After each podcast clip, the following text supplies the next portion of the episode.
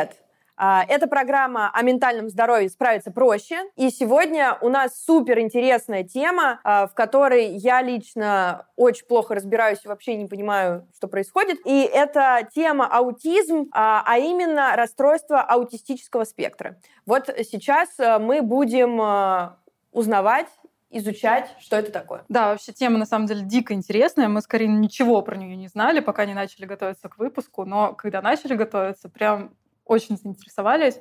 И прям очень рада, что мы этот выпуск снимаем. Мы позвали к себе в гости врача-психиатра Степана Краснощекова. Степа, привет. Здрасте. Здрасте. Привет. Спасибо, что ты к нам приехал из Питера, между прочим. Что вообще такое аутизм? И почему это спектр. Да, значит, э, сразу, наверное, надо про терминологию сказать, потому что сейчас э, правильным считается говорить расстройство аутического спектра, но раньше говорили там слово аутизм. В целом это тождественное понятие, можно говорить аутизм, можно говорить раз, в целом это на самом деле не принципиально. И если мы говорим про то, что такое аутизм, то это врожденная особенность развития, генетически обусловленная, которая э, характеризуется тремя основными моментами.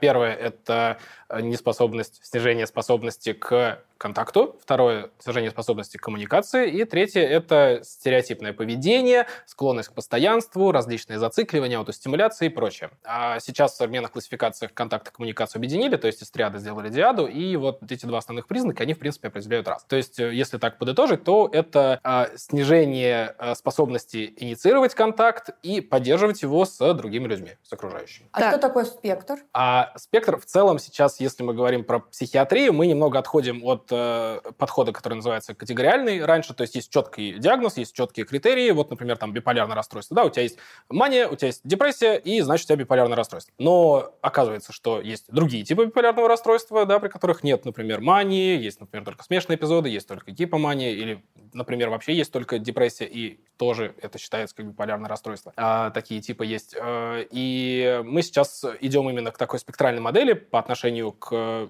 многим, если не ко всем э, психическим расстройствам, потому что не всегда получается людей в какие-то рамки запихнуть. Если раньше мы говорили о том, что вот есть норма и есть патология условная, то есть еще куча народу, где, который между ними, вот между этими понятиями болтается, и куда их относить, мы не знаем. И э, в формате аутизма, когда мы говорим про спектр, мы имеем в виду, что э, мы не можем, например, на основании там одного, двух, пяти человек с аутизмом э, сделать вывод вообще о всех таких людях, потому что, конечно, они все разные, у них у всех есть разные дефициты, они по-разному общаются, у них разные взаимодействия, у них разные те же самые стереотипии и так далее. Поэтому, говоря про спектр, мы говорим про разнообразие в целом и про то, что, да, в этом спектре тоже есть понятно, что вот эти четкие диагностические критерии, что они, ну, они отличаются, заметно отличаются от большинства людей, э, но очень все по-разному. Как вы возникает аутизм? Это врожденная история или как? Потому что у нас вообще любимая тема, что вакцины вызывают аутизм. На данный момент, опять же, э, грубо говоря, мы не знаем достоверно, как это работает, как и со многими другими вещами психиатрии. Но сейчас э, ведущей теорией является то, что это генетически обусловленное расстройство, которое э, с человеком есть еще с рождения, да, еще, ну, грубо говоря, с зачатия еще оно происходит. И есть определенные факторы риска, которые увеличивают вероятность того, что у ребенка будет расстройство аутического аутического спектра,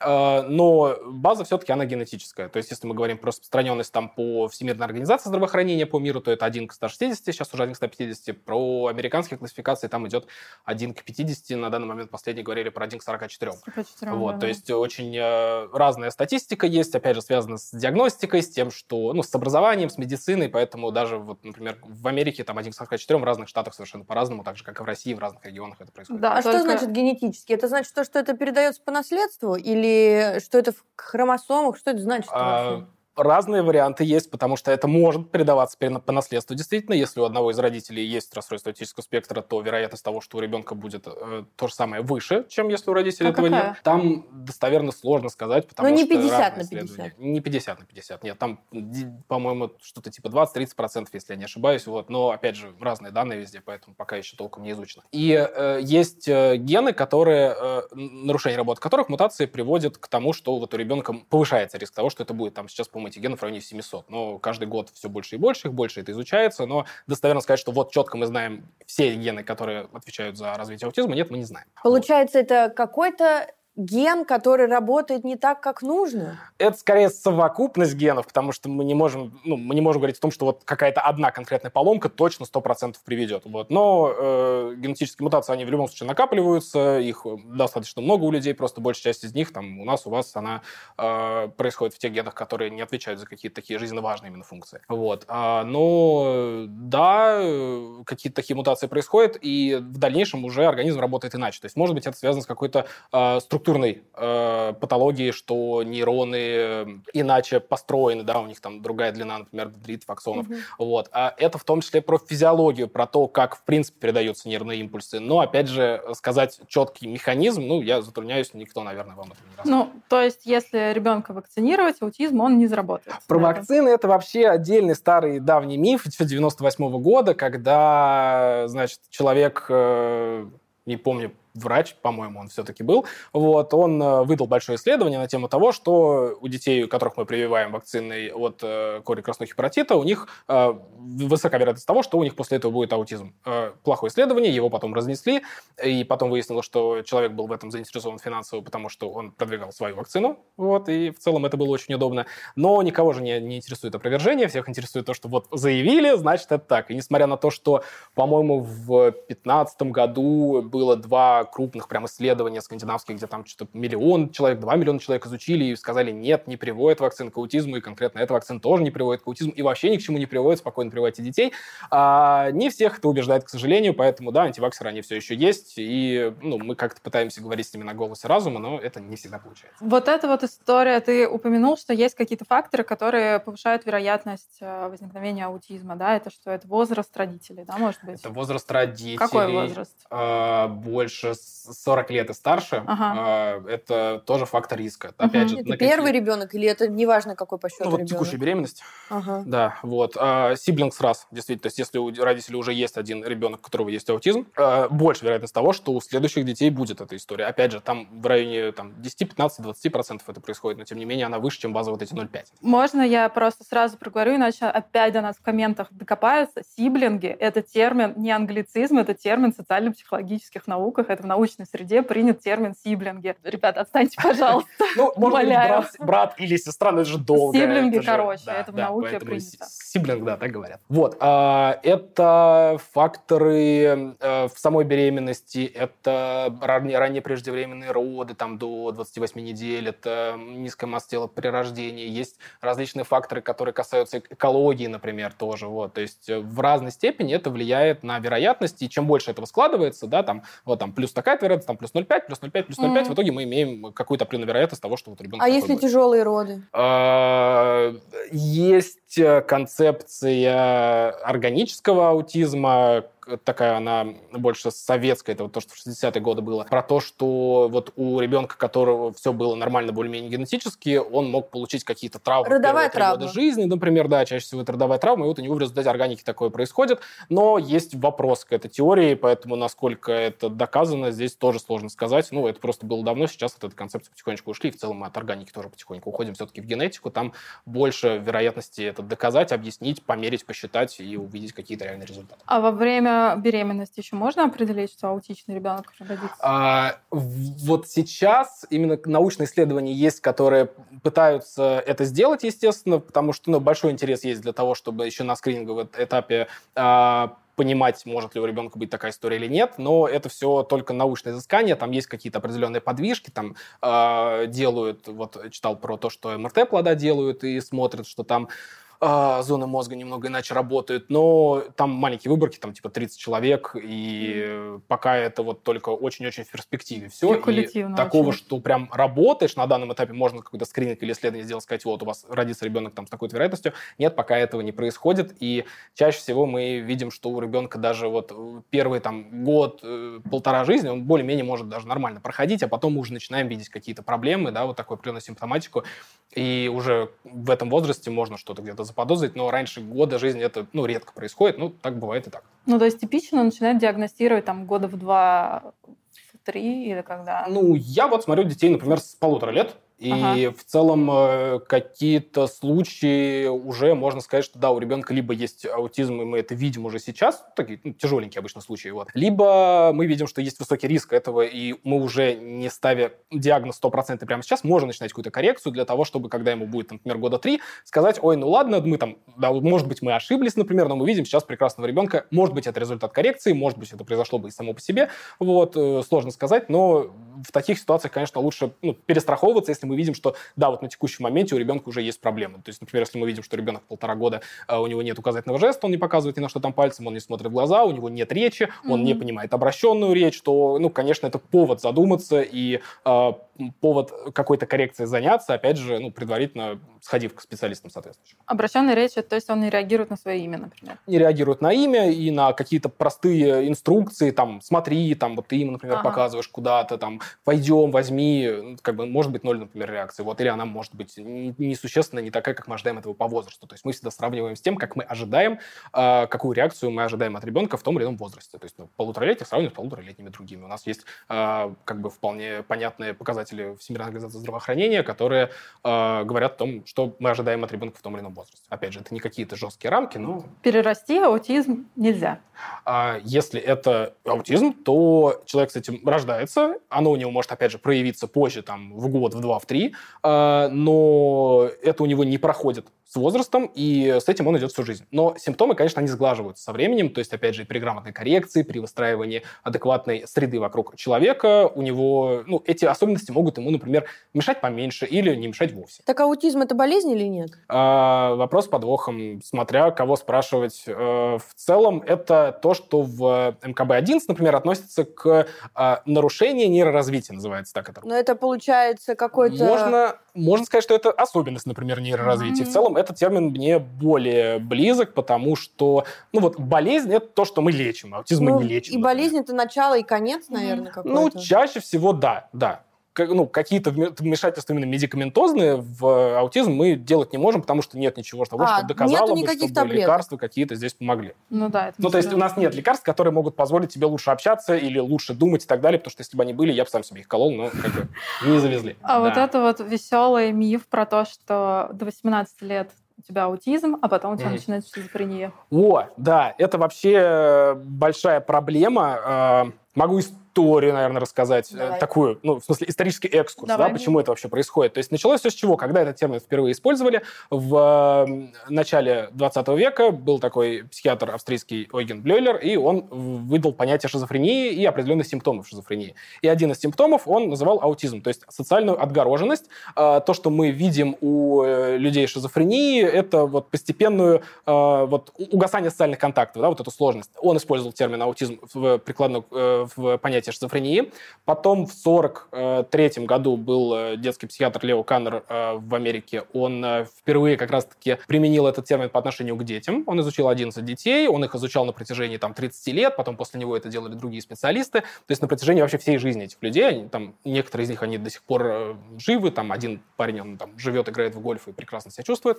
Вот. А, и он использовал этот термин как раз по отношению вот к тем симптомам, про которые мы как раз говорили. Параллельно с ним еще был Ганс Э, Аспергер, он изучал э, тоже похожих детей, э, но называл это аутистической психопатией. И это называется синдром Аспергера. Потом это все как-то не особо куда-то пошло, и в 80-е годы исследовательница Лорен Винк в Великобритании, она э, реанимировала, так сказать, этот термин, начала больше про это говорить, использовать этот термин, и как-то вот подхватилось все это, начались, началось много исследований, и э, имеем в результате что, то, что имеем. И э, вот эта история, что аутизм переходит в шизофрению, это скорее про то, что вот мы прочитали читали про старую классификацию того же Блёйлера, когда это использовалось в структуре шизофрении, и вот мы считаем, что это симптом шизофрении. И до сих пор, да, есть специалисты, врачи, они говорят о том, что аутизм это как э, один из, одно из проявлений шизофрении. То есть есть понятие, например, инфантильного психоза, когда детей там э, двух-трех лет э, с расстройством аутического спектра их воспринимают как э, шизофрению, как дебют. Это может быть, например, такая история, как внутриутробный шуб, когда ребенок якобы в, еще в утробе матери переживает психоз. Вот. Звучит так себе, я не особо как-то верю в то, что так бывает, бывает. А вот. как это вообще можно проверить? Да. да никак. Ну, я не знаю, это теории. Вот. Это теории, они были раньше, они были там в 60-е годы, и вот до сих пор как бы... Ну, мы учимся по старым учебникам. Я учился по учебникам там 80-х годов условно, да, там так написано. Просто нам не печатают что-то новенькое, к сожалению. И получается, что вот раньше говорили про шизофрению, что вот э, это аутизм, и, соответственно, сейчас есть люди, которые до сих пор так считают, есть специалисты, которые так считают. Это, конечно, грустно. Мы пытаемся с этим как-то бороться, обсуждать, разговаривать, и вот я здесь в том числе для того, чтобы это, например, рассказать. Ну, получается, аутизм – это не шизофрения? А, нет, аутизм – это не шизофрения, и это не лечится как шизофрения, потому что, опять же, есть ситуация, когда там детям трехлетним назначают сразу по три нейролептика, считая, что мы таким образом вылечим их от психоза. Это беда, такого быть не должно вообще от слова совсем. Ну, а психоз может быть при аутизме? Или если случается а, психоз, то это уже не аутизм? Тогда тут надо сказать, что, так, а что такое психоз? Тогда, ну, получается, бред и галлюцинация. Да. Давайте начнем с самого начала и поймем, какие там вообще критерии у аутизма. Критерии назвали. Ну, давай. Хорошо, ну, давай. симптомы? Давай. Вот, да. Смотри. Ну, давай разжуем симптомы. Про да, критерии, да. То есть вот три основных я сказал, но, конечно, да. они совсем по-разному проявляются. То есть первое, о чем мы говорим, я все-таки вот таким по более современным про контакты коммуникации их в одно сведу. А, то есть это про первое невербальное взаимодействие, второе вербальное. А, большую часть информации мы получаем э, и передаем невербально, с помощью жестов, мимики, эмоций, интонации голоса и так далее. И э, у таких людей мы отмечаем, что во-первых, они э, не очень могут использовать этот инструментарий в тех ситуациях, когда, опять же, мы ожидаем, что они это будут использовать. То есть это может быть э, несоответствие эмоций. Да? Например, ты человеку говоришь что-то, что может его там как-то задеть, а он, например, может смеяться, да, думая, что это, например, шутка, вот, которую он не понимает. Ну вот надо вроде как смеяться, да, такая ситуация. Это может быть э, не использование, опять же, там, жестикуляции, зрительного контакта. А это может быть там, ну, условно, там какая-то монотонная интонация, когда вроде как происходит какой-то эмоциональный момент, моменты вот человек всегда разговаривает вот таким вот голосом, например, да. Опять же, гиперболизирую, стереотипно, но вот такие ситуации, они тоже бывают, стереотипы не просто так рождаются. Это про э, вербальный контакт, про, ну вот, у детей, у подростков это может быть э, неспособность к построению диалога, как мы этого ожидаем. То есть, э, например, там ребенок в 5 лет, он может сказать, хе-хей, там, у меня вот сегодня в садике был такой классный день, вот, я там, со мной сегодня поиграли, я покушал, та-та-та,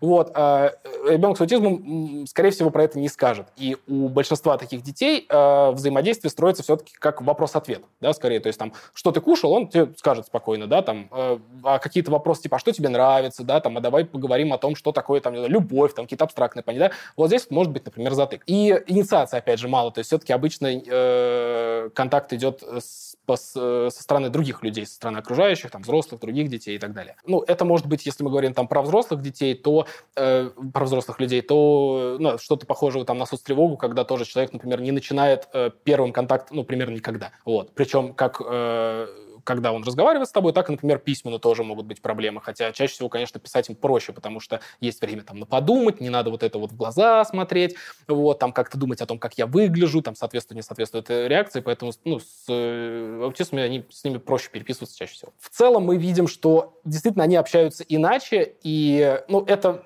э, это заметно чаще всего. А второй момент – это вот про стереотипность, про зацикливание. Это может заключаться, например, в специнтересах. А, такая частая история, а, когда у человека есть вот какая-то область, которая больше всего его интересует. То есть, например, вот у детей это там пожарная машина. Не интересуют какие-то другие игрушки, его закидывают вообще всем, чем можно, там а, куклами, животными, солдатиками, чем угодно. Вот нет, только машины, только красные, только пожарные. Вот это мое все. Вот, и когда там такой ребенок там приходит, он иногда ходит там своими игрушками, он может там 5 с собой этих пожарных машин взять и весело с ними играться. Причем играться он может с ними не в плане ролевой какой-то игры, а, например, крутить колесики, вот эта вот история, да, или там просто их разглядывать, например. Вот. А, Можно я тебя да? Да. Просто для зрителей хочется сказать, что на самом деле у нас должна была быть сегодня героиня с аутизмом, но так получилось, что она к нам не пришла, поэтому мы будем сегодня, собственно, для того, чтобы иллюстрировать то, о чем Степа говорит, мы будем вставлять примеры из других видео. Сфера интересов очень узкая. В частности, у нас это башни. Мы уже собрали коллекцию без инструкции. Он эти детальки просто вот одним движением руки. Ну, типа Лего конструктор собирает вот больше тысячи деталей, собирает э, за два часа, то есть обычный человек за неделю не меньше соберет такой объем. Вот. А у взрослых это может быть увлечение, например, какими-то узкими вещами типа какого-то вида спорта, например, да, там, или, или не знаю, комиксы какие-то конкретные. Вот у меня был один парень э, взрослый, у него, э, он говорил, что у него нет специнтересов, он, у него достаточно все широко, вот, спрашиваю, что, например, тебе интересно? Он говорит, вот я люблю кино, вот, кино это классно, кино это здорово. Я говорю, хорошо, а что ты любишь из кино? Вот, э, он говорит, Человек-паук, Человек-паук это классно, здорово, вот, я смотрел все мультфильмы про Человека-паука, я смотрел все комиксы про Человека-паука, я смотрел все про Человека-паука, я говорю, круто, здорово, а что еще, кроме Человека-паука? В смысле, а, что, как, зачем? Вот, то есть вот mm. у человека интерес вот на, например, Человеке-пауке, и, в принципе, остальное кино его не, не, не цепляет. Или... То есть даже прям возникает вопрос, зачем? Да, потому что, ну, а зачем, если у меня есть Человек-паук, там ага. кру- кру- много крутых фильмов снят, там мультики классные, как бы можно пересматривать. Вот. А, опять же, да, само по себе, ну, вот увлечение такого человека, вроде ничего такого не сказать, но там определенная критическая да. масса набирается, особенности. Или, например, да, также вот у него тоже было, что я люблю футбол. Ну, круто, здорово. А, расскажи, пожалуйста, что тебе нравится в футболе. Я люблю команду Арсенал. Здорово, замечательно. А какие еще? Да, в принципе, Арсенал моя любимая, больше никакие не интересны. Хорошо. Он садится смотреть футбольный матч, он садится за табличку в Excel и начинает писать там процент передачи э, мячей, э, он кто куда гол забил, кто кому пас передал, какие игроки были, какая замена, штрафные карточки и так далее. Не скажу ничего, не смотрю футбол, не знаю, как это конкретно происходит. Он много про это говорил. И вот так, в принципе, он смотрит футбол, то есть он смотрит только матчи э, Арсенала, и вот таким вот образом у него есть огромная таблица в Excel, где он все это записывает. Кажется, что это достаточно узкий интерес, который, причем, он не пропускает ни один. Если он пропустил, он посмотрит в записи несколько раз, чтобы точно все вот это вот у него было и так далее. Получается, нельзя сказать то, что у них низкий интеллект, потому что если э, табличка в Excel, процентное соотношение, это все нужно считать, это все, ну, нужно замечать, иметь внимание, сосредоточенность. Какая связь с IQ вообще? А, да. да, и вот здесь важный момент, потому что у э, людей с раз у них действительно больше вероятность того, что э, у них развивается умственная отсталость, э, чем у людей без э, раз. Это связано, с, опять же, там, со многими факторами, э, как, опять же, генетика, так и э, в целом э, здравый смысл подсказывает нам, что мы, когда мы маленькие, мы очень много информации получаем из окружающей среды. Мы смотрим на э, других людей, как они взаимодействуют с какими-то вещами. Мы изучаем там условно гравитацию, да, там игрушку скинуть, например, со стола, да, посмотреть, как она упала. Здорово, классно, мы выучили закон всемирного тяготения. А, но люди с аутизмом, они не делают такие вещи, и поэтому они получают большую часть информации, и за счет этого они могут отставать от своих сверстников. И это с возрастом этот, э, этот разрыв становится все больше и больше. И умственная отсталость, она может быть у таких Но людей. это как коморбидность. Да. Угу. Не все люди с аутизмом имеют умственную отсталость, не все умственно отсталые люди имеют аутизм. Но все. эти вещи, они сочетаются довольно часто. Вот, э, наверное, ну вот здесь, опять же, сложно сказать про какую-то процентовку, потому что очень сильно различается. Ну, если честно, сферах. я вот всегда очень сильно как раз путала, и я всегда думала, что аутизм это и есть умственная отсталость. А оказывается, вообще это получается два разных диагноза. Да, совершенно разные вещи. И есть проблема, потому что не только ты так думаешь, многие специалисты тоже так думают и тоже это путают. Угу. И в итоге люди получают неправильный диагноз, получают неправильную маршрутизацию, лечение, и, как следствие, их качество жизни снижается, э, чем если бы они получили правильный диагноз диагноз. И это тоже одна из таких основных проблем, с которыми мы стараемся как-то разбираться. Получается, это, это заболевание психики нер, или нервной системы. Что именно болит?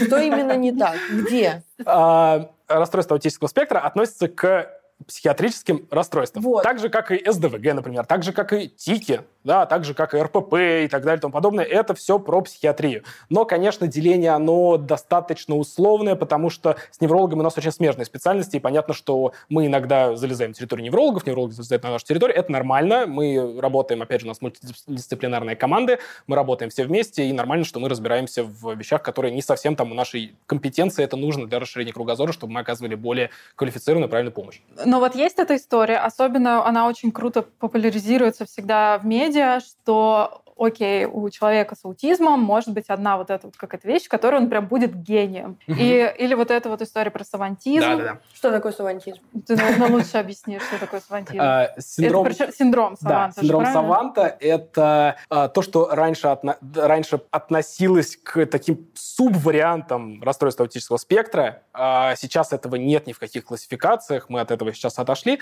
Но Саванты — это люди, у которых есть э, какие-то, ну, условно, экстраординарные способности. Например, э, выраженные способности к счету, к математике. То да. есть вот эти люди, которые могут там десятизначное число умножать в голове за секунду, вот э, это подразумевается там под саватизм. Не только в этой сфере, но вот на математике просто проще всего объяснить. Но это получается не норма. Это то, что не норма, что счит- так считать не, не, не каждый умеет. Или... Что такое норма? Вот мы сейчас к этому вопросу приходим, потому что в целом мне, например, не очень нравится понятие норма-не норма. Это стигматизирующее, вот, и это, ну, опять же, да, а кто говорит про норму? Кто это считает? Ну, базово, да, мы говорим о том, что норма — это там большинство людей, то, как принято, вот, и действительно, у большинства людей так не умеет, поэтому технически можем сказать, что это не норма, но вот здесь с терминологией есть, конечно, вопросы. Но не все э, люди с аутизмом, са- или вообще саванты существуют или нет? Наверное, да. Да, они определенно существуют, такие люди есть, но далеко не все аутисты какие-то сверхлюди, они умеют такие штуки делать. Поэтому может такое быть, может такого не быть. Чаще всего, конечно, этого нет. Ну, в общем, гениальный счетовод это не обязательно, что сразу аути- а- а- Да, аутистический и в спектр. целом, вот когда мы говорим про аутизм, это про контакт, это не про интеллект, это не про эмоции, это не про там гиперактивность, это не про импульсивность, это вот про контакт и про склонность к постоянству. Все, два фактора, остальное все это сопутствующее, оно может меняться, меняться, но вот эти две вещи, они всегда есть и всегда остаются, эти проблемы, они будут у человека всегда. Ну вот смотри, например, есть э, такие случаи, там я, ну, кино мы смотрим и так далее, что э, вот с человеком разговаривают, у, ко- у которого аутизм, и он э, в неожиданный момент то кричит, то Мгм. куда-то уходит, как, какие-то Вот. реакции странные. Вот, да, ну, да. Не, не, не, не такие, которые должны быть в, в данной ситуации. И вот тут мы возвращаемся к тому вопросу, на который я не до конца ответил, к стереотипному поведению. Потому Мгм. что, а, как один из вариантов, это вот эти специнтересы, но не всегда они есть. А, это может заключаться в вот, склонность к постоянству, например. Определенные маршруты. Человек ходит, например, на работу определенным образом. Даже если есть еще там два-три каких-то варианта, которые могут быть даже удобнее, он все равно идет так, как он привык, а, даже если это нелогично. Это какое-то определенное расписание. Это может быть пищевая избирательность выраженная. Ну, это с сенсорикой в том числе связано, да, вот, то есть э, момент, когда человек привык к какой-то определенной еде, он может, не знаю, там, есть целый год плов. Вот один плов он ест, ему, в принципе, нормально, он ему даже не надоедает. Вот по- про постоянство, значит, про э, стимы. Стимы. Важная такая история, то есть э, моторная аутостимуляция – это то, что человек может э, делать какие-то движения, например, да, он может, например, раскачиваться. Или он может трясти руками. О чем это от тика? Или может делать вот так. Или там головой. Или это могут быть как раз вот вокализации. То есть вот то, что ты говоришь, эти вскрики, это А. может быть как раз такая вокальная аутостимуляция. Но это не тик. Это не тик. А разница в чем? Здесь зыбкая, опять же, история, потому что мы можем это спутать с тиками, мы можем это спутать с ОКР, например, да, вот эта ритуальность, она очень похожа на то, как Ну это да. происходит при ОКР, но важное отличие в том, что а, при ОКР а, есть а, компонент тревоги. Все идет от тревоги в основном, да, и, а, например, как происходит при ОКР, у меня есть навязчивые мысли, они меня тревожат, я выполняю какой-то ритуал, чтобы перестать беспокоиться. Здесь нет этого беспокойства, я так просто привык, мне так нравится. Это скорее про получение каких-то положительных эмоций, опять же, не всегда, не у всех, у большинства это работает так. То же самое вот с этой историей с тиками. Тики — это э, в том числе про тревогу, они усиливаются при тревоге. Э, стимы, они чаще усиливаются в целом на любых эмоциях. То есть при перевозбуждении. Любая эмоция. Да, это на, может быть на радости, например, да, это может быть на раздражении, на гневе, на тревоге в том числе, но не только с ней связано. Тики же, они все-таки больше связаны с тревогой, и э, тики, они... Ну, вот здесь тоже такой сложный момент, вот, но зачастую стимы — это такие более генерализованные движения, вот всем телом происходит. Вот. Тики чаще всего все-таки это какие-то ограниченные истории. Вот ты сказал, да, про рутину, про какие-то определенный распорядок. Вот если он нарушается, то Мгм. как человек это переживает? Ну, ему сложно, ему это не нравится, потому что я же хочу... Вот, вот у тебя, когда не получается то, чего ты хочешь, ты же тоже расстраиваешься. Ну, та же самая история, в принципе. Вот ты мне посоветовал сериал э, «Good Doctor», «Хороший доктор». Э, Я не знаю, ты помнишь там серию про яблоко? А, нет. Ну, в общем, там была серия, что главный герой, он хотел съесть яблоко утром, Ага. а у него это яблоко, ну, так получилось, что у него его отобрали.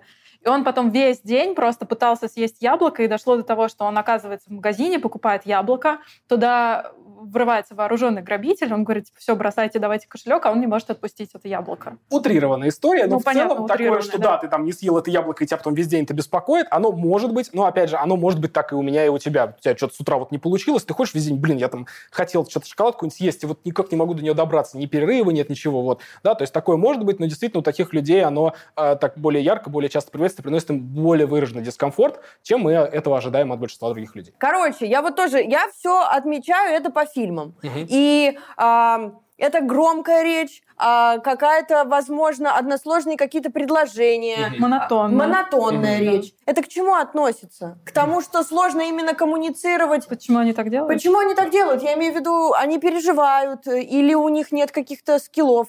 Что, это- что это значит? Здесь комбинация, потому что это может быть, э, опять же, у разных людей это по-разному, у кого-то это может быть действительно связано с контактом. Например, вот э, он изначально человек, например, говорит тихо, а ему всю жизнь говорят, ты тихо говоришь, говори громче, говори громче. И он начинает вот так со всеми разговаривать, например, вот. Потому что хотели громче, вот, пожалуйста, я не понимаю, зачем, но я буду говорить громко. Вот. А, Или это может действительно быть э, связано с сенсорикой, потому что одна из, одно из вот проявлений именно вот этой стереотипности это в том числе э, гиперчувствительность, гиперсенситивность или гипосенситивность, то есть э, восприимчивость к каким-то сигналам, например, к яркому свету, к громким каким-то звукам или конкретным звукам. Например, громкие звуки нормально, но дрель, боже, все, и меня это выносит в, прям в истерику. Вот. Или, например, какой-то вкус, запахи, вот любое такое воздействие со стороны извне, и это может быть, опять же, и комбинация и так далее. Из-за этого происходят различные там, сенсорные перегрузки и так далее. Ты очень просто прикольную вещь сказал, я зацепилась, э, про то, что человек начинает говорить громко, не понимает зачем, но... Г- То есть, э, на самом деле, ребенка могут с детства затюкать, и он какое-то адаптивное поведение выбрал, и дальше не может от него уйти. Э, Это называется маскинг, то есть э, когда тебе приходится притворяться, что все нормально. То есть ты э, э, наблюдаешь за другими людьми, ты получаешь какой-то фидбэк по поводу того, что тебе что-то не устраивает,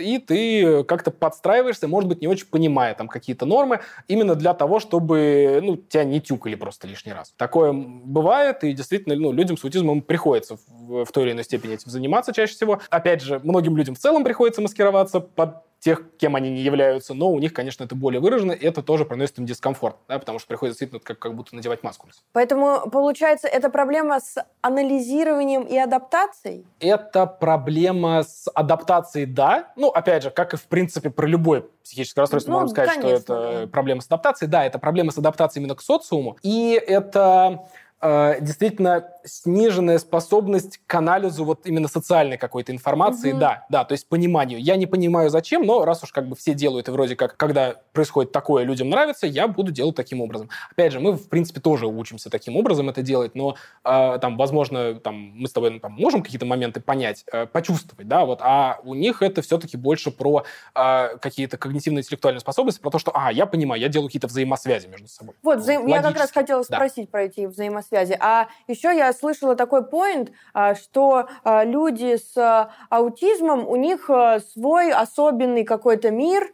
Я просто смотрела документальные фильмы, когда мы готовились, и там неоднократно говорили про определенный какой-то мир. А вот э, я не понимаю, о чем, о чем речь идет. Я тоже. Э, Ну, то есть... э, Есть, есть такое мнение, что вот они живут действительно как там у себя в голове, там еще ну как-то, вот не да, надо да, да, да, да. Ну, сложно сказать, э, что вообще под этим подразумевается, потому что на данный момент вроде как мы об этом не говорим.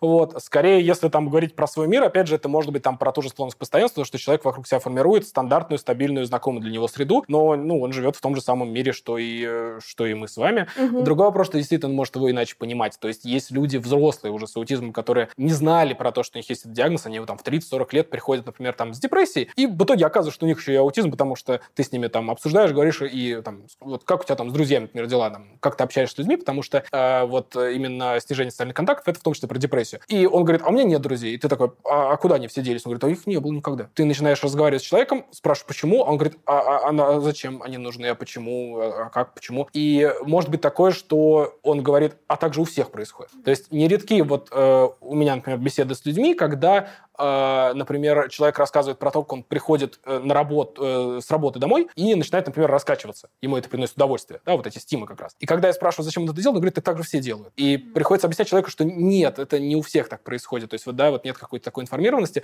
Поэтому, да, вот в этом плане он может какие-то моменты не понимать, и, ну, грубо говоря, да, вот как будто в своем мире живет, но, Я в детстве очень много качалась. Прям. Мне кажется, я тоже качалась. ну, опять же, да, это само по себе нам ни о чем не говорит. А. Вот э, тоже интересно сказал, то есть э, у тебя нет друзей, а он спрашивает, а зачем они, да? Это э, как это тогда... Ну давай попробуй сказать это не стигматизирующе, а? А то вы все надо мной угораете. Да? Постарайся не наступить. Постарайся не наступить на эту. А, ну вот получается, нету друзей, да, допустим, человек не понимает зачем. Это вот в этом слове «зачем» тогда будет отличие от какой-нибудь социофобии или избегающего расстройства. Ах, сложный, опять же, момент вот этих всех див-диагностик, конечно. То есть как вот со стереотипиями ОКР-тиками там вот сложно, э, так и с соцтревогой, и с шизоидным расстройством личности, например, да, там с отстраненным расстройством личности. Проявление расстройства аутического спектра, они происходят до трех лет. Здесь всегда мы собираем анамнез, смотрим на то, каким ты рос, каким ты развивался, потому что расстройство личности — это все-таки про взрослый возраст, да, там, ну, иногда про подростковый, там, после подростковый. А, э, например, там, соцтревога — это все-таки тоже, ну, про подростковый возраст. Это бывает у детей, там, 8-10 лет, но это все-таки редкая такая история. То есть разница в чем? Если изначально все было более-менее нормально, и потом что-то сломалось, то мы смотрим в сторону как раз там других расстройств. Если изначально все шло иначе, то это как раз про то, что развитие в целом идет по другому варианту, и вероятно, что это вот опять же, возможно, это раз. А может и нет. А вот я еще клише такое видела в клинике, кстати, да. а, про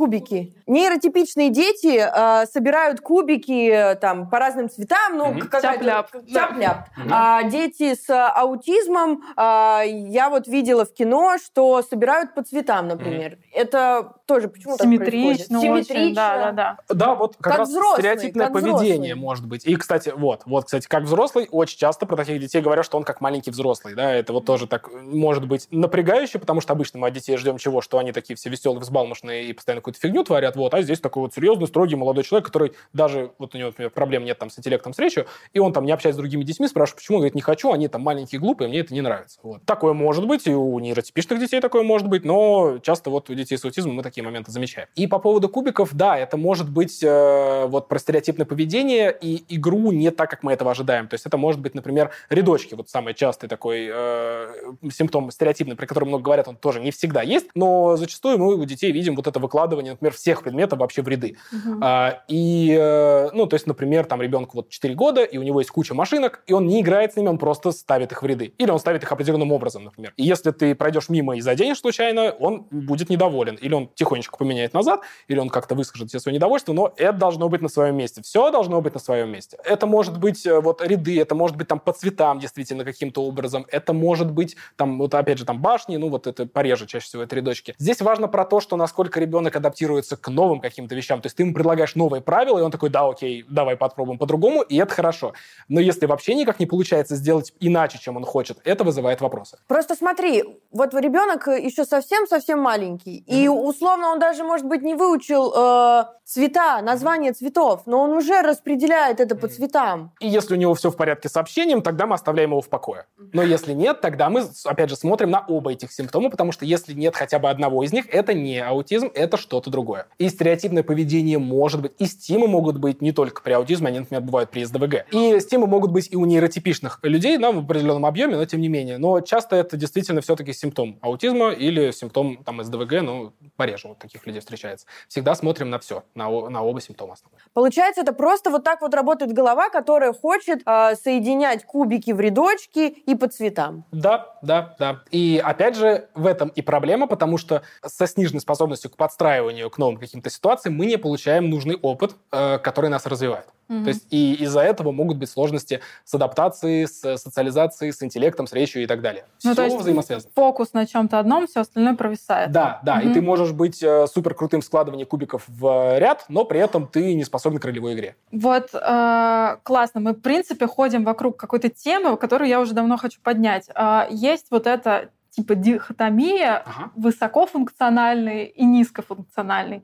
И в чем подвох? Я просто сидела на Reddit, на форуме аутизма, и люди с аутизмом сами говорили про эту дурацкую дихотомию, что типа, что если ты якобы высокофункциональный, тогда тебе вообще аутизм никак не мешает в жизни, его не замечают, можно игнорировать и так далее. Если ты низкофункциональный, то, соответственно, там за тобой нужно всячески следить, оберегать угу. и так далее. Вот, собственно, поэтому это и спектр, правильно? Но в чем, в чем там еще суть? Что вообще значит как бы какая может быть функциональность. Вот. Здесь важный момент, что если тебе это не мешает жить от слова совсем, у тебя все в порядке, то это не расстройство. Ага. То есть у любого психического расстройства всегда в критериях есть социальная дезадаптация. Это один из важнейших таких факторов. Если ты не любишь общаться, у тебя это плохо получается, но в целом у тебя ну, почему-то тебе не мешает жить, да, и у тебя все классно складывается, замечательно, и все тебе завидуют, то ну, надо здесь смотреть, насколько это вообще соответствует действительности. Значит, про дихотомию, да, про терминологию действительно есть сложности, потому что по большому счету популяризация пошла вот с 90-х годов, прошло 30 лет, это не так много для того, чтобы какая-то культура уже полноценно сформировалась, понятная, с понятной терминологией, все меняется действительно, и э, мы периодически меняемый термин, то есть, например, то, что называлось раньше там синдромом Каннера, синдромом Аспергера, от этого уже отошли. Сейчас вот есть как раз расстройство аутистического спектра. Синдром и Аспергера... следующий вопрос будет, подожди, Хорошо. подожди, мы не торопимся. Я только тороплюсь, потому что я быстро говорю. Значит, э, и действительно, вот чем больше вот этих вот неудобных терминов, там вот высокофункциональный, низкофункциональный, тем сложнее всегда. Ну, и это, конечно, стигматизировано, потому что кто-то высокофункциональный, а кто-то низкофункциональный, и звучит да. это так себе, действительно. Поэтому э, мы скорее, если говорить правильно, опять же, я не знаю, как правильно, я не... Ну, во всех, в, любой среде это по-разному. Например, у, там, у аутистов в Америке наверняка там свои какие-то терминологии, свой сленг, там, чем у аутистов в Европе, чем у аутистов в Азии и так далее. Вот. Здесь сложно сказать э, про то, как это действительно будет удобно всем, но с медицинской точки зрения мы говорим про э, какие-то определенные, опять же, дефициты. То есть, например, э, диагноз, который по МКБ-11 э, правильно было бы ставить, и которая еще пока не введена нигде, но мы к этому придем. Это, например, расстройство аутистического спектра без нарушения интеллектуального развития и без нарушения функционального языка. То есть мы оцениваем там э, интеллект, речь и контакт. Вот три основные моменты, которые нам, э, в принципе, нужны в развитии. Ну и параллельно там другие симптомы мы можем смотреть, там по СДВГ, например, и так далее. Вот, соответственно, вот это, например, то, что я сейчас сказал, вот эта длинная формулировка, это э, аналог синдрома Аспергера, например. Вот. Или это аналог того же там высокофункционального аутизма. Но эти термины, они не очень понятны. То есть там, что такое синдром Аспергера? Вот я тебе скажу синдром да. Кандера, синдром Аспергера. Ты знаешь, что это такое? Ну, наверное, ты знаешь, что уже готовилась. Скажу я это рандомному человеку на улице, не факт. Когда я говорю вот эту длинную формулировку про аутизм без нарушения интеллекта, без нарушения речи, это лучше описывает человека в целом и его какие-то проблемы, да, с чем нужно работать. Потому что диагноз нужен для того, чтобы понимать, как вообще помогать человеку, да, и здесь вот как раз мы говорим о том, что, да, есть проблемы с контактом, больше ни с чем, работаем именно над контактом. Так Аспергера это что в итоге такое? Вот, расстройство аутистического спектра без нарушения интеллекта и без нарушения языка. То есть все хорошо с интеллектом, все хорошо с речью, но при этом есть проблемы с социумом. Вот это и есть синдром Аспергера, он же, э, называл это аутистической психопатией, почему иногда про это говорят в формате расстройств личности, например, ну, это редкая история, сейчас уже этого мало. И э, это же называют высокофункциональным аутизмом. Хотя есть данные о том, что кажется, что высокофункциональный аутизм это все-таки немного другое, чем синдром Аспергера. И мы множим, множим сущности. Это очень неудобно. Поэтому вот как раз для того, чтобы всем было просто и понятно, такую терминологию лучше не использовать, и это считается сейчас не очень корректным, если ты шаришь в теме. Понятно, что если ты обыватель, то ну, тебе объяснят. Опять же, вот на форумах, как я поняла, чем еще претензия к этим терминологиям, что как будто бы вот на низком уровне у тебя вот есть все симптомы, mm-hmm. да, а на высоком у тебя как будто и то их нету, mm-hmm. или там их очень мало. Но почему это спектр? Потому что у двух разных э, людей с аутизмом могут, могут быть же совершенно разные симптомы. Конечно, правильно? как и у двух, двух разных людей с умственной отсталостью, как и у двух разных людей с биполярным расстройством, да, потому что, опять же, говоря про биполярный спектр, там в МКБ-10 мы смотрим, там просто есть бар, и все, там нет типов. Вот. Э, смотрим, например, там в DSM-5, там два типа уже, первый и второй. А смотрим, например, по другим классификациям, да, по спектру, и там оказывается, что у бара есть 11 типов. Вот. И э, здесь как раз вот спектр про то, что мы можем конкретизировать какое-то явление, и э, э, все люди, да, все люди разные, мы не можем всех под одну гребенку тащить. Поэтому, да, мы видим двух разных людей с аутизмом, у них у обоих есть проблемы с контактом, у них есть стереотипы, но совершенно разные. И они могут быть вообще друг на друга не похожи, потому что один может, например, избегать социальных контактов, потому что у него нет этих навыков, а другой, он может, наоборот, быть супертактильным, он может подойти к тебе и начать обнимать тебя, например, mm-hmm. да, там после пяти минут разговора, он может смотреть тебе, не избегать зрительного контакта, а наоборот, смотреть тебе вот так вот в глаза и говорить, и 40 минут говорить тебе вот так вот, глядя в глаза. И это, ну, вызывает тоже определенные вопросы. И то, и другое – это проблема с контактом, но они совершенно разные. А как люди с аутизмом испытывают эмоции? Опять же, по-разному. У большинства людей с аутизмом, у большинства аутистов, здесь, кстати, тоже вот это да, про, давайте вот эту обсудим еще тоже. Про то, что да. вот чаще всего нейротипичные люди говорят про то, что надо их называть люди с аутизмом, люди с раз, а сами люди с аутизмом говорят, что называть просто нас аутистами, это проще, понятнее и как бы... Но это же стигматизирующее вот, Это мы с тобой говорим, что мы их стигматизируем. Да? Я а, думаю, что стигматизацию... Ну, решают вопрос про стигматизацию те, кого мы якобы стигматизируем. Да. Поэтому Согласна. если большинству Э, людей с расстройством аутического спектра к, как бы комфортнее, когда их называют аутистами, можно говорить так. Но в целом, я думаю, мы можем любую терминологию использовать. Ты же можешь себя назвать ПРЛьщицей или как-нибудь? Да. Я могу сейчас сказать биполярница. Да, да, да. Ну, Поэтому, Окей. Да. Но опять же, там, ты можешь себя назвать ПРЛьщицей, а другие могут тебя оскорбить этим. Да. Так что здесь вот сложный вопрос. Ну, ты сама для Это про реклейминг. Да, короче, да, эта да, да. тема. Ага. Поэтому ты выбираешь сама для себя термин. Можно говорить, да, аутисты. Так, Так что вот. там с эмоциями? Да, значит, у большинства людей с аутизмом есть э, такое, такое явление, которое называется алекситимией. То есть э, снижение способности к распознаванию собственных эмоций, ну и как, как следствие способности окружающим, или снижение к их переживанию, но чаще всего это именно про распознавание. То есть я что-то чувствую, но не очень понимаю, что. Ну, это же очень распространенная история. У меня вот в первый год э, этой э, абстиненции Ага. э, тоже была та- такая история. Не, не было возможности понять э, как- какой-то все время клубок внутри эмоций. И я вот только благодаря навыкам э, начала распознавать, что именно я чувствую. Но я имею в виду, что это может быть, получается, и при ПРЛ, и при депрессии, и при наркотической какой-нибудь алкогольной зависимости, нет? Как транзиторный симптом, то есть приходящий, уходящий, Ага. вполне себе, но именно как явление стойкое, полноценное. А, стойкое, да, вот. да, это все-таки Мгм. про э, аутизм. Не всегда только у них, это бывает и при всех других состояниях, это бывает и вообще полностью нейротипичных людей, вообще без каких-либо диагнозов. Ну, тут опять же, да, может быть, они есть, но не поставлены. А, вот. И э, это как раз э, ощущение, когда вот я что-то чувствую, но я не понимаю, что, да, вот да, действительно, как ты это сказала. И э, из-за этого могут быть сложности, потому что эмоции, которые человек показывает, демонстрирует, они могут не соответствовать ситуации, опять же, социальная дезадаптация. А, это могут быть проблемы с тем, что, да, со мной что-то происходит, я не понимаю, что, я запутался, и, да, я не знаю, что это за ситуация, как из нее выйти, как мне относиться к этим людям. Там, это шутка там или не шутка, условно, хотят ли меня обидеть или не хотят, злюсь ли я, или я расстроен, или мне смешно. Вот. И по-разному это бывает. Иногда люди с алекситимией, они э, могут э, физически как-то свои симптомы, а, свои чувства, свои эмоции как-то распознавать. То есть там про там, бабочек в животе, условно, например, про головную боль. То есть там, не знаю, болит голова, значит, возможно, я там переволновался, да, у меня тревога и так далее. Часто на вопрос, что ты чувствуешь сейчас, например, или что ты чувствуешь по отношению к какой-то ситуации, они вот путаются. То есть М. вот часто, например, у людей с аутизмом, их спрашивают, там, как дела, они говорят, нормально, спрашиваешь, а что ты сейчас чувствуешь? И, и затык, и все. Да, сложно. И начинаешь подбирать слова и так далее. То есть вот, например, ко мне на прием приходят люди, что они чаще всего испытывают? Он тревогу, потому что сидит какой-то незнакомый человек, мне надо ему что-то там рассказывать.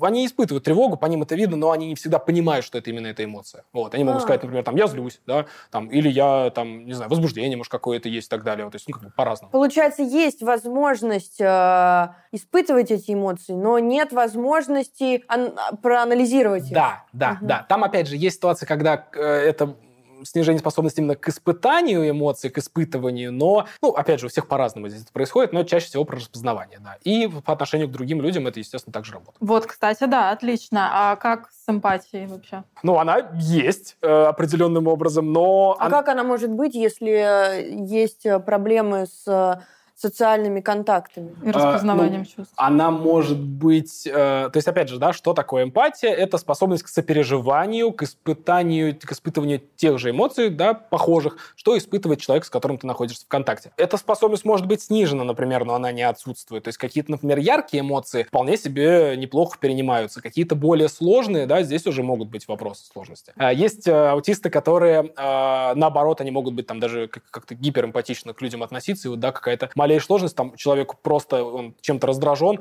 а тут вот все сразу грусть, печаль, тоска, да, там ему плохо, как я могу тебе помочь, там еще что-то. То есть И, и такие э, люди тоже бывают, да. Это, ну, просто это может быть, опять же, другая реакция, чем мы ожидаем от большинства других людей. А- Но не обязательно, что она Мгм. отсутствует. Аутисты всегда говорят правду, потому что, опять же, такое из медиа Ну, такое впечатление. Нет, э, нет, Что не не все. просто вот как есть, э, то, что Но думают, есть они говорят. врать. Да, конечно, есть. Конечно, есть. Но чаще всего за счет, опять же, вот стереотипного поведения э, э, людям с аутизмом проще, когда вот все просто и понятно, да, вот логика. Вот. Э, Если тебе что-то не нравится, скажи мне об этом, я сделаю из этого какие-то выводы. Какие-то там намеки, вот эти полушутки, сарказм, вот это действительно может не восприниматься, потому что, ну, действительно, это какие-то тонкие материи. Вот. Хотя есть э, такие люди, которые вполне себе нормально эти штуки воспринимают. Есть там аутисты, которые угорают по черному юмору, например, да, там им смешно всякие там про падение, про переломы, про смерть, там еще что-то, вот, ну, вполне себе. Так что по-разному, но насчет врать, да врут. Э, если, опять же, в этом есть какая-то необходимость, если есть какая-то цель, почему нет? А вот Наташа сказала про вот эти вот две, получается, классификации высо... высокофункциональные. Высокофункциональные и низкофункциональные люди. Вот есть же суперизвестный фильм «Человек дождя». Ага. И там, получается, низкофункциональный человек. Или вообще это вот... Но он заработал кучу бабла, а как он низкофункциональный? Ну, он, получается, это же супер стереотипный фильм. Он, он прав, там правда или неправда?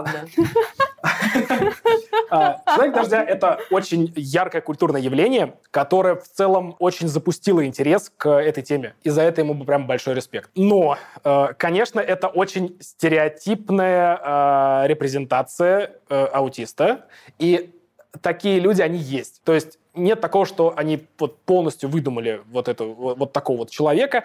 Отдельные какие-то элементы я вижу, да, в таких людях. Но, конечно, не очень правильно судить по человеку дождя, опять же, по одному человеку про всех таких людей. Они бывают абсолютно разные, и в этом фильме действительно там у человека есть проблемы с контактом, у него есть проблемы с коммуникацией, у него есть стереотипия, он там стимит, он ауто, аутоагрессия, он mm-hmm. бьет себя по голове в момент мелдауна, э, вот такой перегрузки эмоциональной. Э, у него есть вот там, вот опять же, сомантический психическая вот эта способность к тому, что он считает, он там карты считает и так далее, там зубочистки. И, ну, люди с аутизмом такие вот, они есть, они могут быть, но это прям какое-то супер меньшинство, это скорее казуистический случай, такой редкий, чем э, какое-то правило. Ну, это получается такой собирательный образ голливудский. Да, да, это преувеличение, опять же, потому что, ну, мы смотрим фильм с главным героем, у которого есть какие-то сверхспособности, и нам это интересно. Угу. Вот, поэтому, да, его таким образом показали, там же ведь на этом и в целом суть, что он там помогает заработать деньги и так далее, без этой способности бы фильм просто не работал. Но в целом, кстати, если посмотреть на историю создания фильма, там изначально в сценарии вообще не было про то, что это фильм про аутиста, там это был просто фильм про двух братьев, это был роуд-муви, вот, а потом уже это все добавили, и э, это был очень крутой запуск э, репрезентации аутистов, но, к сожалению, вот на нем все и остановилось. И чаще всего мы в фильмах видим вот именно таких людей дождя. Это не очень хорошо, потому что Э, сейчас хотелось бы, конечно, видеть других героев и э, людей, у которых это все проявляется иначе. Но вот это повторяется, и в том же «Хорошем докторе» это, по сути, тот же самый «Человек дождя», да, только под другим соусом. Не очень хорошо, что мы топчемся на месте. Но как исторический, историческое явление, большое спасибо «Человеку дождя», классно, здорово. Действительно, без него мы бы, наверное, а, имели меньше информированности и меньше заинтересованности в этой теме. Вот опять же на Reddit, кстати говоря, очень, опять же, хороший point, что есть такой сериал «Atypical». Угу. Я подозреваю, что он переведен как атипичный на русский. А, и там тоже к нему была претензия, опять же, на форуме аутистов, что там этот парень, он, э, у него все симптомы аутизма. Mm-hmm. И что когда снимают фильмы, и там есть ау- аутичный герой, то у него вот будут все mm-hmm. симптомы аутизма. Да, да, И на самом деле с биполяркой то же самое. Если герой с биполяркой, то у него и психоз, и глубочайшая да, да, да. депрессия. Да, да. Если ПРЛ, то там ух вообще вся симптоматика одновременно идет. Да. Ну, то есть вот это тоже момент, что все обязательно такое, типа, мы снимаем героя аутиста, мы покажем вам все, что существует mm-hmm. в аутизме. Но это, опять же, не так. Э, бывают такие люди, у которых ну, прям да. вообще все как по учебнику. И да. дети бывают как по учебнику и так далее, но, конечно, это, наверное, меньшинство все-таки. И, опять же, поэтому мы и говорим про спектр, потому что малая часть э, людей соответствует абсолютно всей этой э, стандартной симптоматике. И от этого как раз и проблема диагностики, потому что за счет того, что этот стереотип, он есть в том числе и у медицинских работников, и у врачей, э, они ожидают увидеть именно вот такой стереотипный образ аутиста. Если он не укладывает, значит, это что-то другое. Ты начал говорить про сенсорную перегрузку, meltdown, shutdown. Давай про это поговорим. У аутистов э, бывают вот эти истории как раз, когда, если у них есть гиперчувствительность, например, э, там, опять же, яркий свет, громкие звуки, то в как, и, и даже социальные контакты, кстати, это может э, человека перегрузить. Это слишком много для того, чтобы нервная система восприняла вот эту всю нагрузку, и э, у них происходит какой-то, ну, условно, перегрев системы. И это проявляется в двух основных э, вариантах. Первый — это meltdown, он такой более известный. Это когда э, происходит э, выброс эмоций, всего вот этого накопленного стресса, и человек может, например, кричать, он может бить себя по голове, он может бить окружающих, он может там э, упасть, там, э, кататься по полу. В общем, разные такие вот не очень приятные моменты.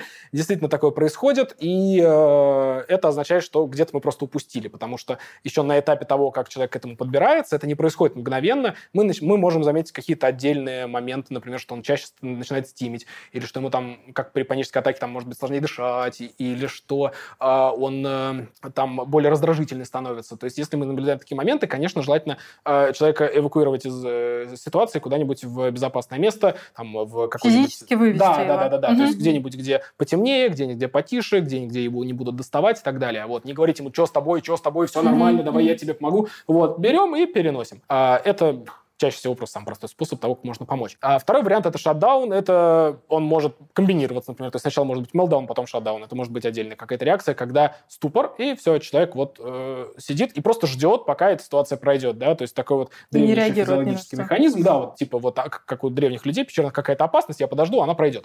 Вот, здесь та же самая история, то есть э, просто вот такое выключение, человек в сознании, он соображает, вот, но просто вот не, не, не могу ничего сделать, пока не перезагрузится вот эта система. А, это может быть, это может, кстати, можно там спутать со ступором, с кататоническим ступором, да, тоже да. Вот, э, говорят часто про кататонию при аутизме, она бывает, но часто мы вот можем спутать вот эти молдауны шатдауны именно с кататоническим приступом. Слушай, вот допустим, возьмем вот эту низкофункциональную да, историю. А как часто вообще встречается, что человек с аутизмом ну, реально не может о себе заботиться?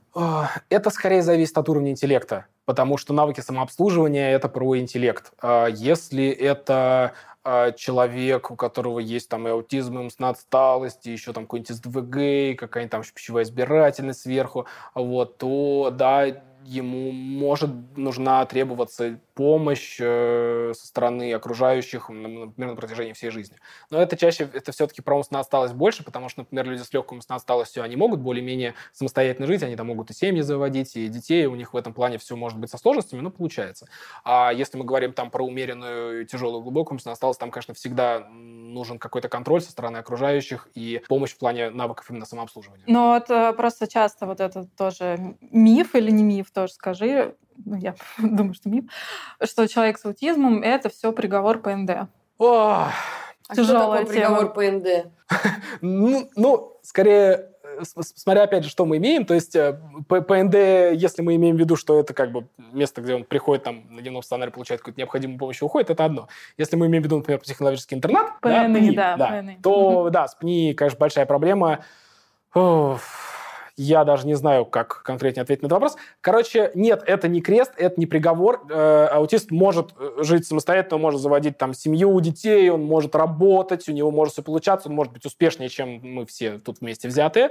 Вот. Может не быть, как и у всех людей. То есть э, ничто не мешает человеку быть неуспешным в жизни, если у него даже нет диагноза. Конечно, в каких-то моментах ему сложнее встроиться в обществе, опять же, в каких-то проще, смотря какая среда вокруг него. И, например, если у тебя специнтерес, например, в там, программировании совпадает с тем, что ты айтишник, как бы милости просим, тебя все будет хорошо. Вот. Э, если не складывается, то тогда, конечно, это сложнее. Просто вот эта история, видимо, еще для нашей страны такая, что э, если у человека аутизм, и его в детстве ставят, то как бы вот это вот и родители очень часто поддаются вот этой волне из страны, все говорят, ну все, у тебя больной ребенок, и ему. Это что? Это, это что типа в интернате вот ну, да. А. Это вот э, ну, проявление стигматизации получается. Ну, скажем так, есть э, ситуации, при которых действительно человеку э, в семье очень сложно, и он может не удерживаться по разным причинам. То есть, допустим, если, ну там, условно, мать-одиночка, у нее там три ребенка, четвертый ребенок с аутизмом, э, и там все плохо. То есть там, э, там, например, проблемы с интеллектом сложные, там проблемы с поведением, там агрессия, аутоагрессия, там действительно опасное прям поведение там, для других детей, для матери и так далее, она не справляется. Да, конечно, там нужно думать, о каких, какие варианты вообще могут быть. Вот, конечно, вариант с ПНИ, он крайне нежелателен, наверное, всегда, вот, потому что система ПНИ – это большая проблема нашей страны в целом. Угу. Вот. А, есть... Э, а, ну, у нас сложно, конечно, с помощью какой-то адекватной сейчас, вот, особенно с, э, там, например, системами проживания совместного с другими специалистами. То есть есть, например, практика того, что а, взрослые люди с аутизмом, которых, у которых все достаточно сложно, может быть, самообслуживанием, они живут там не в ПНИ, они живут на квартирах вот этого совместного проживания, где с ними есть тьютер, он их обучает, mm-hmm. он им помогает, они какое-то время живут вот так вот в квартире, там, может быть, там втроем, вчетвером, в пятером, да, там в какой-нибудь там двушке, например, э, их учат, они там полгода находятся, и потом, в принципе, они готовы к какой-то уже более-менее самостоятельной жизни, опять же, к ним там могут приходить там соцработники, там, раз в день, раз в два дня, вот, ну, и все как бы контролируют, что все было нормально. Это, по идее, тот вариант, который, наверное, самый подходящий из того, что мы можем придумать на данный момент, он в целом рабочий, но это не поддерживается на государственном уровне, соответственно, это все делается на финансы там фондов различных, каких-то частных инициатив, и э, этого очень мало, меньше, чем хотелось бы. Вот. Но научить их а, можно ну, до определенной степени, но опять же здесь мы идем все-таки в интеллектуальное развитие в том числе. Угу. Вот. Если нет проблем с интеллектом, то э, вполне спокойно аутисты живут сами по себе, нет там проблем с самообслуживанием каким-то именно взрослым возрасте. А вот э, видосы в интернете есть, э, где э, какие-то матери, ну, судя по всему, необразованные, они не разрешают э, своим детям э, играть на одной детской площадке, с э, аутистами э, или прогоняют их, или говорят то, что они не должны туда приходить. Да. И вот дети-аутисты, они опасны? И вообще люди с аутизмом, они опасны для окружающих? Большая проблема в плане информирования, потому что вот буквально там что-то два или три года назад была же там какая-то история, когда да, вот что-то из подъезда пытались да, там да. выгнать, значит, там, по-моему, ребенка с аутизмом или взрослого. Да, да, да, да. Вот, типа, что он там заразит кого-то или типа того, там какая-то да, такая ну вот какая-то ересь вот, вообще. Да, э, опять же, прививки, там, инфекция, аутизм, это все вот угу. перемешано. Поехавшие антиваксеры, как бы понятная Там, там был видос, что она говорила, вот, они пугают моего ребенка, типа, пускай а, они играют там на своей площадке. Э, здесь всегда надо конкретную ситуацию рассматривать, потому что, да, действительно, пугать детей могут, э, потому что, ну, да, какая-то нестандартная реакция, опять тот же молдаун, например, случится у ребенка на площадке, действительно, это может напугать окружающих, но, опять же, это скорее вопрос, а почему у него он случился и как это предотвратить. Может ли быть агрессия? Да, конечно, может быть. Может ли быть аутоагрессия? Да, может быть, но... А что чаще, агрессия или аутоагрессия? Да, Сложно сказать, смотря какая ситуация по-разному. Вот. Здесь у меня какой-то конкретной статистики на самом деле нет. Может быть, она имеется, я просто про нее не знаю. Угу. И э, может быть э, история действительно, когда вот на площадке ребенок агрессию проявляет другому, но, опять же, это может случиться и с нейротипичными детьми. Во-вторых, агрессия чаще всего, она не, не мотивированная. То есть есть какой-то повод. Условно, да, могли, например, там э, как-то забрать игрушку, например, да, еще что-то, и получить в ответ в лоб, да, неадекватный ответ, да, мы как бы не, ну, ожидаем ожидаем какого-то другого развития событий, но в целом понятно, почему это произошло. Логика да, есть. да, то есть, когда у меня что-то берет, я тоже хочу в лоб дать, просто я могу сдержаться. Ребенок маленький может сдержаться, может не сдержаться, у него может быть аутизм при этом, может и нет. А ты сказал про агрессию. Мы уже в начале выпуска а, выяснили, что а, при аутизме лекарства не помогают. Угу. А если у человека агрессия, именно вот э, с этим... Э, вот, вот тогда как раз может быть история, но, но, большой вопрос, потому что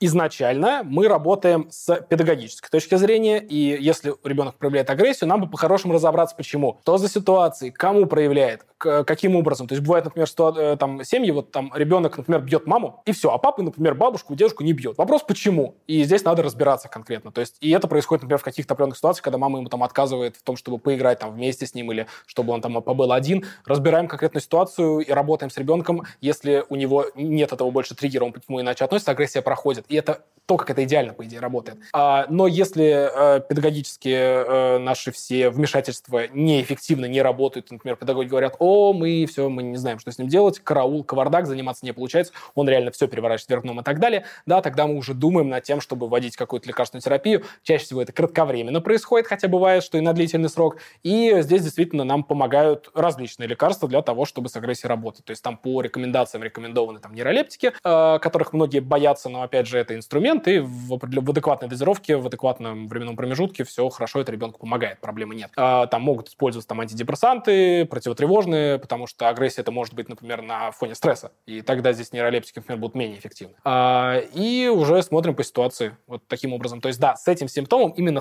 для агрессии у детей с РАС, у детей с умственной отсталостью есть показания, да, вот, но в основном как бы при этом. И, конечно, при сопутствующих расстройствах, там, никто не отменяет, что у аутистов есть там депрессия, тревога, там, та же социофобия у них может быть, вот, и там уже дальше решаем по коморбидности. А но а. как бы с конкретным аутизмом нет, там нет лекарств. А как насчет, кстати, э, коморбидности? А можешь рассказать какие-нибудь э, интересные истории, именно на этот счет. Ну, тут опять же вопрос, да, э, этики, насколько могу, насколько не могу. Ну, я вообще, имею в виду кейсы какие-то. Вообще, в принципе, с чем угодно может быть. Мне сложно представить, чем не бывает аутизма, вот, он бывает и с расстройствами личности, да, там, и он может быть там и с тем же ПРЛ, например, он может быть с биполярным расстройством, может быть с тревожным, с ОКР, с шизофренией, с что там еще бывает вообще в МКБ, в принципе, все что угодно. Там, а с как, ДВГ, да, А как, дело. например, с ПРЛ, если это про интенсивные эмоции угу. и невозможность прожить свои эмоции, поэтому там как-то с эмоциональной э, на физическую боль ты переключаешься, а здесь человек э, не имеет э, скиллов анализировать свои эмоции. Да.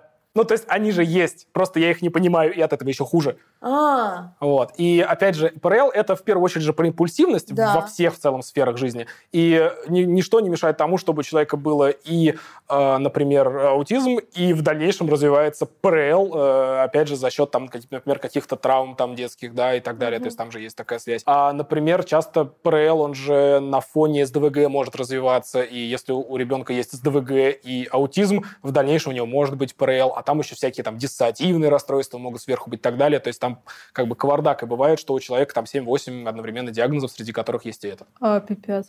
А вот э, про СДВГ ты сказал.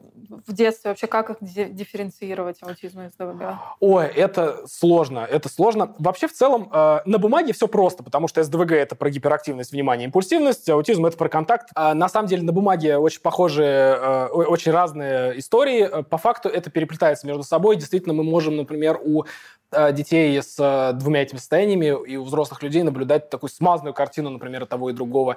И часто это происходит у тех, кто... Вот долго человек не может диагноз получить, там с ребенком ходит, там уже 2-3 года, и вот ему то ставят аутизм, то не ставят СДВГ, то какую-нибудь там задержку развития, то еще что-то, вот, все подряд, и вот не складывается. Чаще всего это как раз комбинация э, того и другого, а, потому что, например, может быть, мы можем не замечать каких-то выраженных стереотипий у таких детей, а, например, потому что, возможно, у них не хватает внимания на это, да, то есть есть такая теория, что у, меня не получается сформировать какую-то привычку, и поэтому мы не видим стереотипий, и у нас там не хватает каких-то симптомов. Но наблюдая, что есть еще СДВГ и, например, какая-то стереотипность в чем-то другом, например, там в, ну, там, в пищевой избирательности, хотя это, кстати, СДВГ тоже характерно, вот там э, какие-то выраженные стимы, которые, ну, которых мы не ожидаем там обычно при СДВГ, там, там сложнее это диагностировать. Или, например, может быть какая-то измененная, скорее, способность к контакту, не сниженная, а вот просто иначе. То есть э, ребенок, например, может быть каким-то суперконтактным тоже, да, он там может, например, э, на приеме, вот он приходит, и он через две минуты, ему интересно что-то на, э, на моем столе, и он залазит ко мне на колени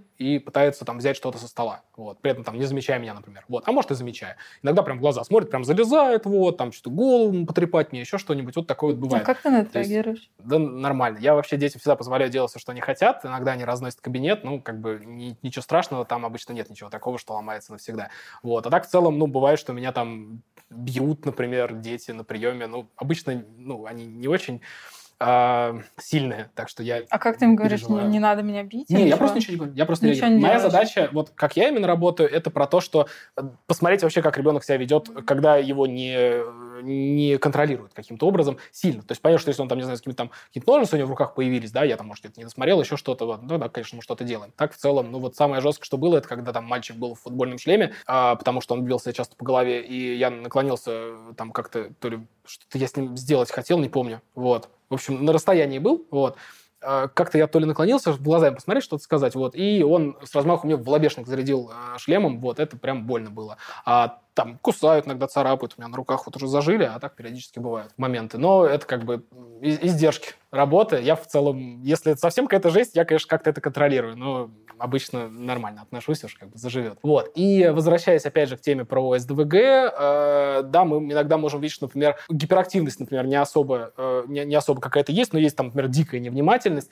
но при этом э, ребенок все равно в социуме именно активнее, чем там, разговорчивее, например, чем э, обычно мы ожидаем этого от аутиста, потому что у него там какая-то вербальная гиперактивность. Например, есть люди с СДВГ, они очень любят поговорить, они говорят быстро, много и так далее. Вот, вы по мне можете заметить. А, и э, поэтому вот по таким вот отдельным моментам мы можем заметить, что есть и то, и другое, но не всегда это складывается в четкую картину того, что это аутизм. Опять же, потому и про спектр мы здесь говорим. А вот с биполяркой, например, просто в мании, допустим, это как раз-таки такие экстрасоциальные Мгм. контакты, очень хочется со всеми поговорить, повеселиться. А как вот люди с аутизмом и биполяркой в мании? Да, в принципе, также они могут общаться. Другой вопрос, что как у людей с бара это общение, оно странное со стороны. Ага. Вот, так, когда ты в мании пытаешься с кем-то поговорить, и у тебя глаза блестят, и ты весь такой там суп- супер общительный, гиперсексуальный, то это вызывает вопрос обычно у окружающих. Вот, как бы здесь та же самая история будет, только здесь еще добавляется вот эта неловкость, и, не- ну, то есть навыки-то не приобретаются, М. и в итоге это может быть очень, ну, странное общение, действительно еще более, чем обычно у человека с аутизмом, да. Я хотела спросить про э, людей э, с синдромом Дауна, Мгм.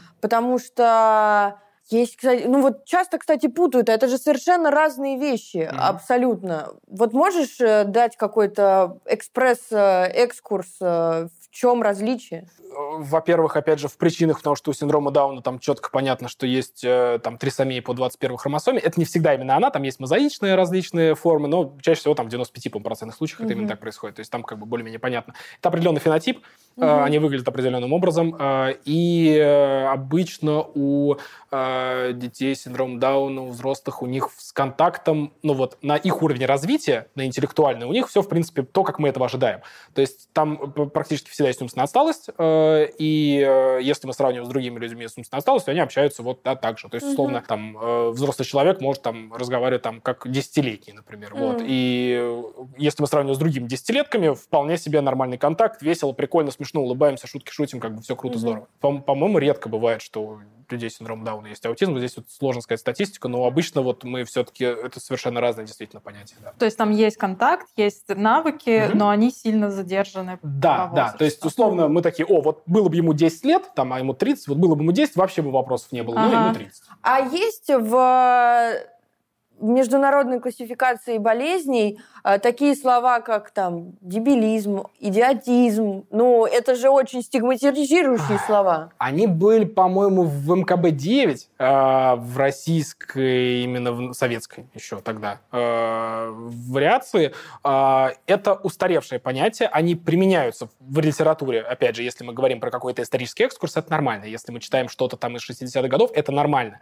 Но, Но сейчас не Конечно, нормально. сейчас это очень стигматизированное понятие, и мне всегда очень жаль, когда я слышу такие слова от Мгм. специалистов, которые, по идее, должны в этом разбираться, и я до сих пор это слышу. То есть я могу услышать, что там, а, например, а, какой-то клинический разбор, сидит там 15 врачей, и а, они могут там при ребенке или при родителе сказать, у него же дебильность, например, да, или у него же там Ага. олигофрения, у него там идиотия. Вот, олигофрения, что Да. это такое? Олигофрения – это умственная отсталость. Просто И так уже тоже не говорят. А, нет, сейчас корректный термин это умственная отсталость, там mental retardation Мгм. на английском. Вот, это правильно. Но ретард это тоже в английском ругательство. Э, да, да, да. Но здесь опять же. Ну, мы- всегда все становится ругательством. Да, и поэтому мы придумываем каждый раз новые Новые, термины для новые того, чтобы слова. это было менее стигматизировано. для это как закрепа. тоже, да. Дебил, идиот и олигофрен употреблять нельзя. Это ругательство, да. Это ругательство. Их не надо употреблять, это некорректно, и это, если делает специалист, это скорее показывает его с не самой приятной стороны. Все, я поняла. Вот. Либо он очень сильный ортодокс-консерватор и очень любит а, старую добрую советскую школу. Ну, Ну, дело а выбора. люди вообще, в принципе, не должны использовать такие слова, как... э, Ну, в общем, это некорректно. Вот. Мгм. Ну, да, ну, опять же, об- обыватель говорит кому-то, типа, ты дебил в какой-то простой речи, это в целом, ну... Это понятно. Я имею в виду, когда у решают. человека Именно по отношению, какие-то... да. А так, конечно, да, если мы умственно отсталому человеку говорим, ты дебил, это очень некрасиво, как Всё. минимум, да, Мгм. да, да. Как у аутистов э, с межличностным общением, с отношениями, Мгм. с семьями, с сексуальностью? Сложный вопрос, тоже у всех по-разному, как и у Да. всех других людей. А, По поводу сексуальности есть определенные данные о том, что а, среди аутистов больше людей ЛГБТQ, среди них больше людей с гендерной дисфорией, а, но там тоже не знаю, какого качества исследования, если честно, сложно мне про это сказать. Ну, есть определенные мысли в эту сторону, скорее так надо было бы сформулировать. Как в плане отношений, ну, опять же, если партнер понимает особенности и подстраивается, то, в принципе, это нормально, да, так же, как у всех других людей. В каких-то моментах, конечно, это может быть сложнее. Кто-то, например, там, супертактильный, ему нужна постоянно какой-то именно тактильный контакт, кому-то, наоборот, с этим сложно, у кого-то там гиперсексуальность, может быть, они по три раза в день занимаются Мгм. сексом, у кого-то это То раз есть в месяц. гиперсексуальность тоже. Так же, быть. как и у всех остальных, да, да. Здесь все как у всех. Ты просто говорил вот эту историю, что я не понимаю, там, зачем мне друзья, mm-hmm. но в целом у аутистов какая-то сниженная потребность в близких близости или, или нет. Ну вот про зачем, опять же, это про конкретный случай. Это вообще да. далеко не у всех а. так. Это вот просто мне человек так сказал, и это ну, я редко, на самом деле, такое слышу, да, ага. это просто такая ситуация, она, к слову, пришлась. Сниженная потребность эм, вообще не сказал бы, потому что аутизм это не про то, что я не хочу общаться. Это скорее, опять же, да, мы стереотипно говорим там про большинство людей, вероятно, но это про то, что я хочу, но у меня не получается. У меня нет навыков, которые э, должны вырабатываться в тот или иной период времени. Я в этом плане подзадержался, где-то что-то недопонял, у меня из-за этого разрыв у меня не получается. Но я хочу. Многие, конечно, сталкиваясь с тем, что у них не получается, они больше и не хотят. Да, mm-hmm. там, начиная с детей, которых на детской площадке не принимают и там, типа, не хотят, вот как ты то, что mm-hmm. рассказывала. Вот. У там подростков, у взрослых тоже это неприятие в какие-то контакты, э, в какие-то компании, например. Ну, а как бы раз не получается, я уже больше не хочу, извините. Вот, то есть такое, да, тоже может быть. Но на базовом уровне все-таки потребность-то она есть. Просто не очень понятно, как ее реализовать. И mm-hmm. опять же, если мы говорим там еще сверху про алекситимию, не очень понятно, зачем мне, что я при этом чувствую, хорошо ли это, плохо ли это. Вот, поэтому таким людям как раз-то и нужна помощь, им нужно объяснять. И вот эти все там тренинги навыков, там психотерапия, вот эти mm-hmm. вот все важные моменты, конечно, они им нужны, потому что они им объясняют те вещи, которые им самим сложно понять. И сложно сделать какие-то выводы, поэтому мы им помогаем. Ну, то есть им нужна психотерапия, нужен какой-то тренинг навыков, и этим в том числе фонды занимаются, и психотерапевты. А, да, да, с этим сложно, потому что эти программы, они формируются, они формируются на Западе в основном, у нас они там не очень переводятся, у нас довольно сложно бывает найти э, подходящего психотерапевта именно для аутиста, особенно если у него там еще какие-то коморбидные истории есть. Вот, но в целом, да, понимание того, как работать есть у специалистов, особенно если они понимают в целом, что такое аутизм, если у них есть какая-то насмотренность, они работали с такими людьми. Вот. Но, конечно, это такие специфические специфические потреб... ну, требования такие к терапевту, поэтому не всегда получается их найти. Вот. Но мы стараемся это в том числе развивать, да, и вот эту популяризацию в том числе затеваем для того, чтобы больше специалистов работало с э, аутистами, потому что их много, им нужна помощь, и это в том числе, опять же, там про бизнес, ну, такая ниша, которая не занята. Ну, вот, кстати, да, давай просто несколько фондов, может быть, назовем, и просто mm-hmm. чем они реально занимаются, как они помогают. Потому что, ну, вот интересно, допустим, я знаю несколько людей с биполяркой, я mm-hmm. знаю несколько людей с ПРЛ и так далее, а, но как будто бы аутистов нету в окружении. Получается просто, ну, они как-то... Большая проблема со взрослыми. Э, аутистами, потому что мы много говорим про детей, и мы довольно мало говорим про взрослых. И мы еще меньше говорим про взрослых, у которых все более-менее нормально, опять же, с интеллектом, с речью, и они вообще вот выпадают из поля зрения. То есть то, что раньше вот синдром Аспергера называлось, они, эти люди вообще в серой зоне, мы их не особо замечаем. И, ну, надо это тоже подчеркивать, потому что то, что им не так плохо, как другим аутистам, не значит, что им хорошо. Им тоже нужна помощь, просто она другого формата, им тоже нужна поддержка. И если говорить про инициативы, которые этим занимаются, действительно, у нас есть проблемы с тем, что у нас нет какой-то именно системных э, там, государственных программ по поводу помощи таким людям.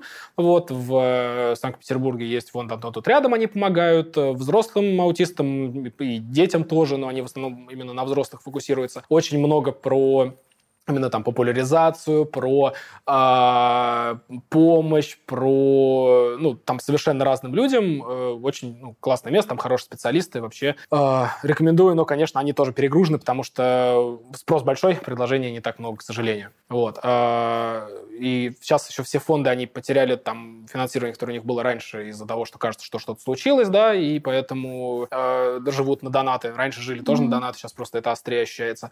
Вот поэтому вот фонд «Одно тут рядом, классные ребята. Есть еще фонд «Выход» э, в Москве, есть фонд «Обнаженные сердца», который тоже этим занимается. Вот, как бы, ну, вот это такие основные, которые чаще всего мелькают, э, которые я знаю. Есть много региональных тоже каких-то программ, но, конечно, им сложно, как в целом регионам сложно, а, так и там тоже, поэтому здесь надо адресно смотреть и, да, как-то вот тоже помогать, потому что кроме как, ну, они все живут на донат, по большому счету, либо на какие-то небольшие от большинства людей, либо на какие-то частные пожертвования, там, крупные, но с этим тоже сейчас сложно. Вот, поэтому, да, вот фонды какие-то такие моменты, они больше всего и с этим работают.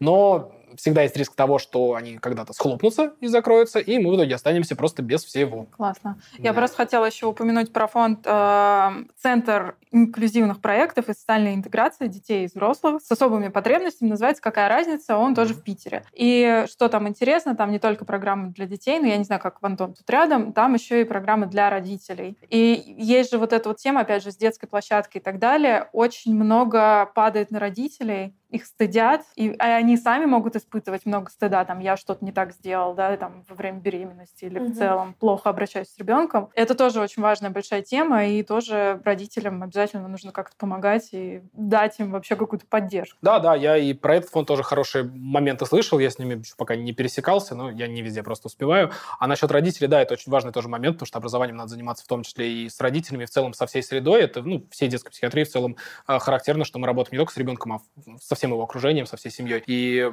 много мы сейчас тоже там программ разных запускаем по образованию родителей, по там, психотерапии родителей в том числе, mm-hmm. вот, потому что им бывает сложно, и ну, много тяжелых детей, с которыми родители чаще всего сталкиваются, остаются один на один, и неоткуда брать помощь, и мы пытаемся какую-то помощь им создать. Топ. Степ, спасибо тебе большое, правда. Мне кажется, очень интересный выпуск. Я сама кайфанула. Я надеюсь, нашим зрителям будет интересно. И, блин, вообще класс. Спасибо. Спасибо. Спасибо тебе большое. Спасибо, спасибо. Друзья, спасибо большое, что вы смотрели наш выпуск. Я надеюсь, вам было интересно. Пока-пока. Пока. -пока. Пока.